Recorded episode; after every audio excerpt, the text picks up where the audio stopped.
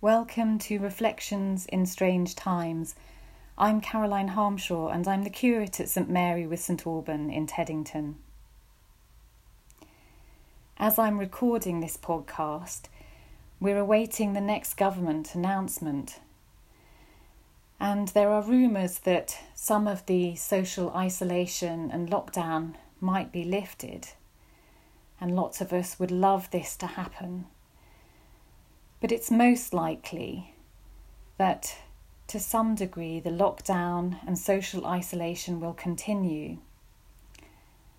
And that's very hard for some of us. For some of us, that's a particularly demanding thought, and we're going to have to dig deep to find the strength and the patience that we need to continue how we're living. Usually, when life is hard, we surround ourselves with family and friends, people that we can share and unburden with, perhaps people who can just walk alongside us, give us the comfort and reassurance we so often need when life is difficult. But that's not possible at this time for many of us, particularly for those of us who are living alone. And as I've been reflecting on how this recent news or this news we're about to hear is going to impact upon our lives.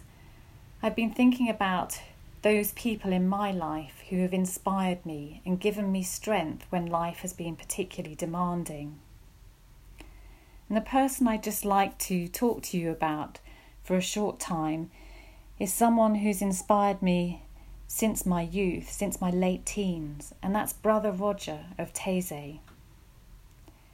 I first came across him when I did a youth trip to central France and stayed there with some other young people.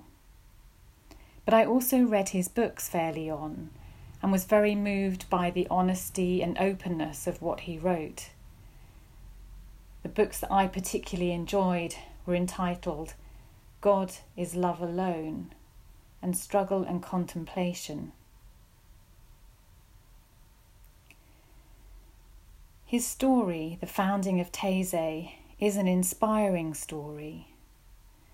The community really started in the 1940s during a very difficult period in France. The war was on, and many people were being persecuted and needed support and shelter.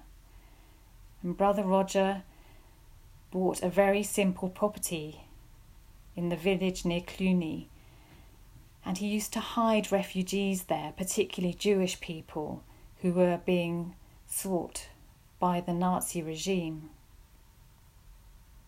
He was also looking for a new way to live as a Christian community, one that was based on kindness, on simplicity, and on reconciliation.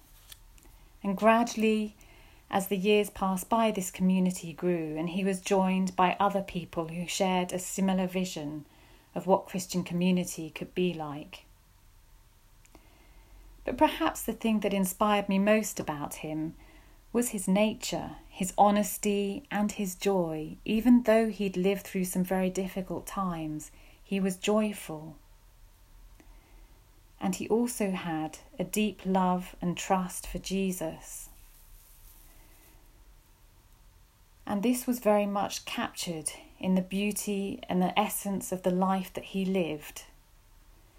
He was clearly very much a person who desired to know more of God, to live simply and in a way which reflected God's love to those that he met.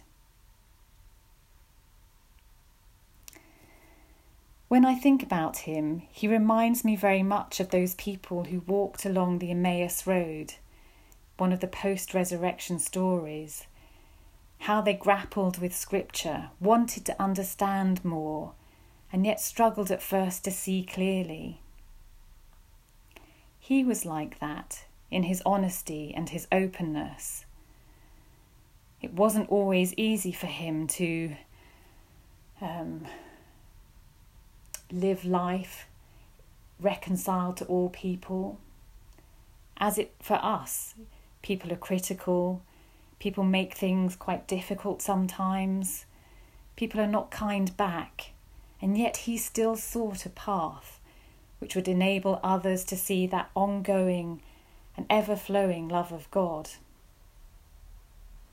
I want to just share with you two readings that he wrote, which for me capture the essence of Taizé and why the vision of Taizé is something that can give us strength now in this period of isolation and lockdown. The first short reflection is about recognizing God when times are hard. And the second reflection is about staying faithful when times are hard. This is the first one. And it's called Christ's Love is a Fire. Are you surrounded by things you cannot understand? When darkness grows deep, His love is a fire. You need only fix your gaze on that lamp burning in the darkness till day begins and dawn, the sun rises in your heart. You know very well that you are not the one who creates this source of light. It comes from Christ dazzling visit of the love of God, the Holy Spirit flashes through each human life like lightning in the night. By his mysterious presence, the risen Christ takes hold of you. He takes everything upon himself, even the trials so hard to bear. Only later, sometimes much later, will you understand that His unfl- overflowing life is never lacking, and you will say, Was not my heart burning within me while He spoke to me? And the second reading on staying faithful. Even when you do not recognize Him clearly, are you prepared to remain in the risen Christ's presence? During those long periods of silence when nothing seems to be happening. There, life's most important decisions take shape. There, the continual thoughts of what's the use melt away. When you understand little of what He expects from you, tell Him so. In prayer that is humble, tell Him everything, even what you cannot put into words intensely patient. Don't worry about not praying properly. Don't you see that every spiritual pretension would be like a little death of the soul? Will you let yourself be drawn to create by your life a poem of love with Him? Are you prepared to wait for Him, the risen Christ, even when your body and your spirit are like parched and dry ground? And He elicits in you an intuition, a burst of new energy. Then a desert flower springs up within you, a flower of light-heartedness. So I hope as the news comes this evening that you are given strength, perseverance, and joy to continue in this time, and that it won't be long before that desert spring comes to light in you.